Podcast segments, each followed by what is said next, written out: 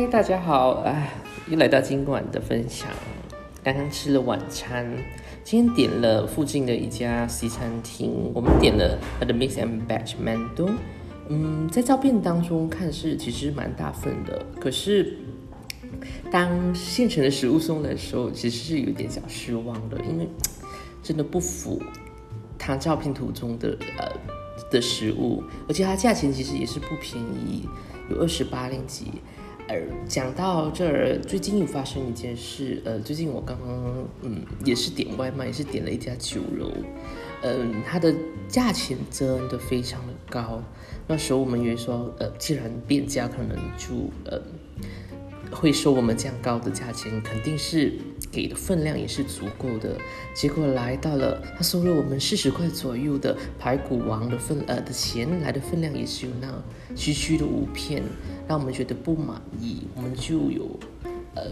告诉店家，呃通知回店家。可是店家当时给我们的回回应，我们是觉得有稍微的不满意，因为他是他们用了好多借口说，因为呃 Food Panda 啦，GrabFood 啦，嗯，就嗯 just 他们很多很高，可是有一点不逻辑。即使是呃如果说一份是十块的食物，如果呃，再高了呃四十八仙的话，那它的成本其实还是蛮高的。然后区区五片的排骨王真的需要二十块以上吗？它的成本，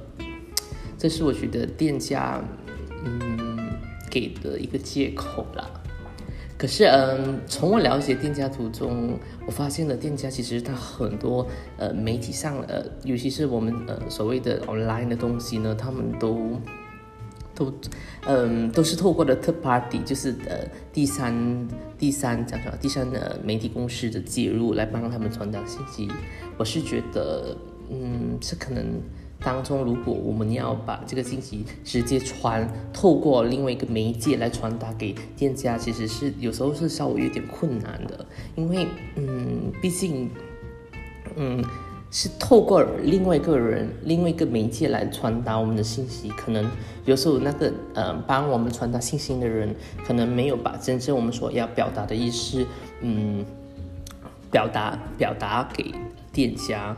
我在这里是当然有一个小小的建建议了，我是觉得，呃，如果店家呃不能亲自自己去经营这些呃 online 的这些嗯的的这些外卖啊等，我觉得。那他们干脆走回他们呃比较传统的，呃这个经营方式，可能他们可以呃收取电话，还是呃传呃传 WhatsApp 啦，问他的旧顾客要吗？连如果他们需要的话，可能他们可以亲自的呃送上门给这店家，我觉得比较好了。因为如果你不不是很熟悉这些这样的经营模式，可能。呃，到最后可能你不但没有赚钱，还会嗯砸了自己的招牌吧。我是觉得，好了，这就是我今天的小小的分享，谢谢。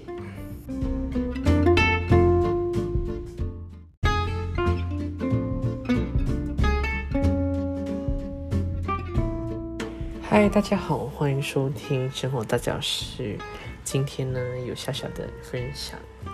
嗯，其实呢最近我。又刚来了一个新的老板，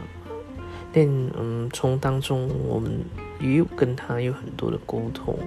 在这个新的老板的当中，呃，其实我看到他有很不错、很不错的特质在，就是我觉得他身为领导，他一直告诉我们的故事要两边听，就是凡是发生什么事情，你都要从两方中去听取，听取他们。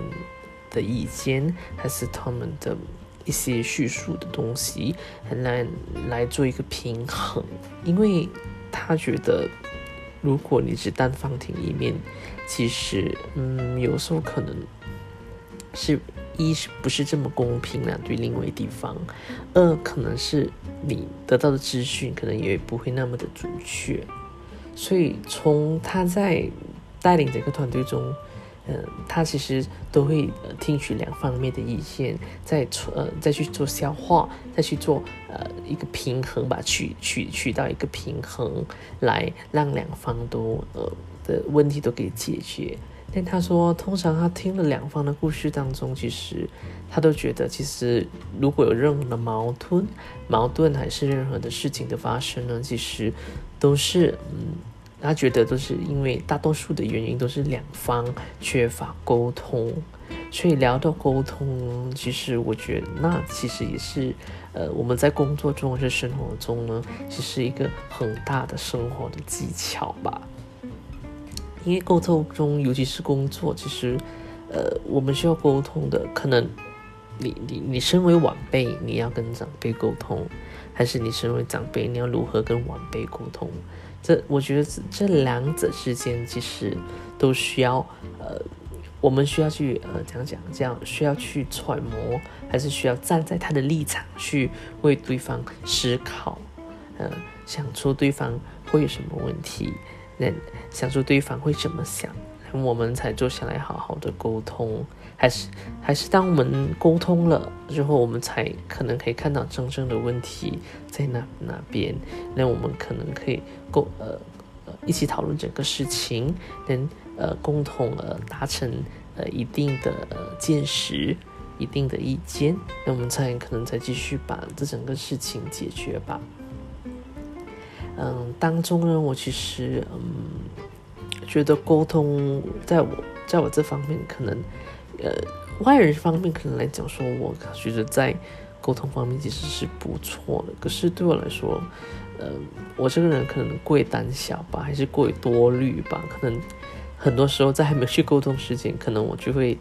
胡思乱想啊，还是可能会揣测啊，还是可能做出很多的嗯。